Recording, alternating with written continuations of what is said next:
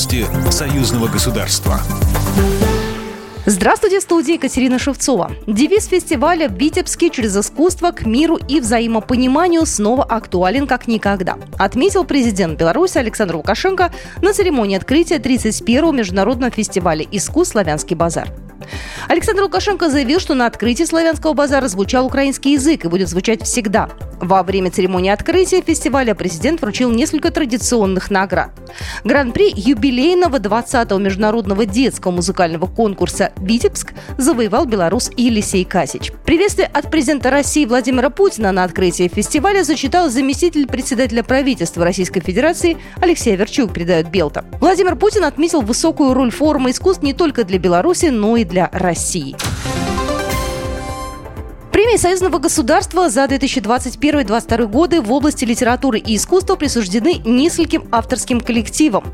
Коллективу концертных программ Международного фестиваля искусств «Славянский базар» в Витебске, создателям Ржевского мемориала советскому солдату и коллективу издательского проекта «Историческая память союзного государства», посвященного 75-летию общей победы народов Советского Союза в Великой Отечественной войне. Специальная награда президента Беларуси через искусство к миру и взаимопониманию удостоены белорусский исполнитель Анатолий Ермоленко и ансамбль «Сибры».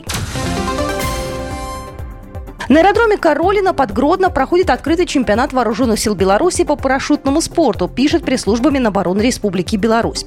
В соревнованиях участвуют более 100 человек из 16 мужских и 10 женских команд. В состязании широко представлены белорусские военные. Сборная команда вооруженных сил, команда сил специальных операций вооруженных сил ВВС и войска ПВО. Также в соревнованиях участвуют спортсмены воздушно-десантных войск вооруженных сил Российской Федерации, МЧС Беларуси и семи аэроклубов страны. В программе соревнований прыжки на точность скорость приземления, а также акробатика. Лучших спортсменов определят в личном и командном зачетах.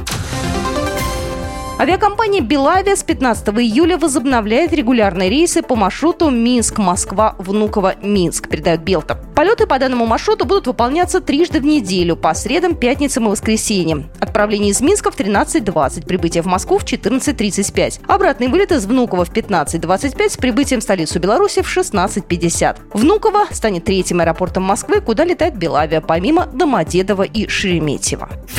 Программа произведена по заказу телерадиовещательной организации Союзного государства. По вопросу размещения рекламы на телеканале «Белрос» звоните по телефону в России 495 637 65 22. В Беларуси плюс 375 44 759 37 76. Новости Союзного государства.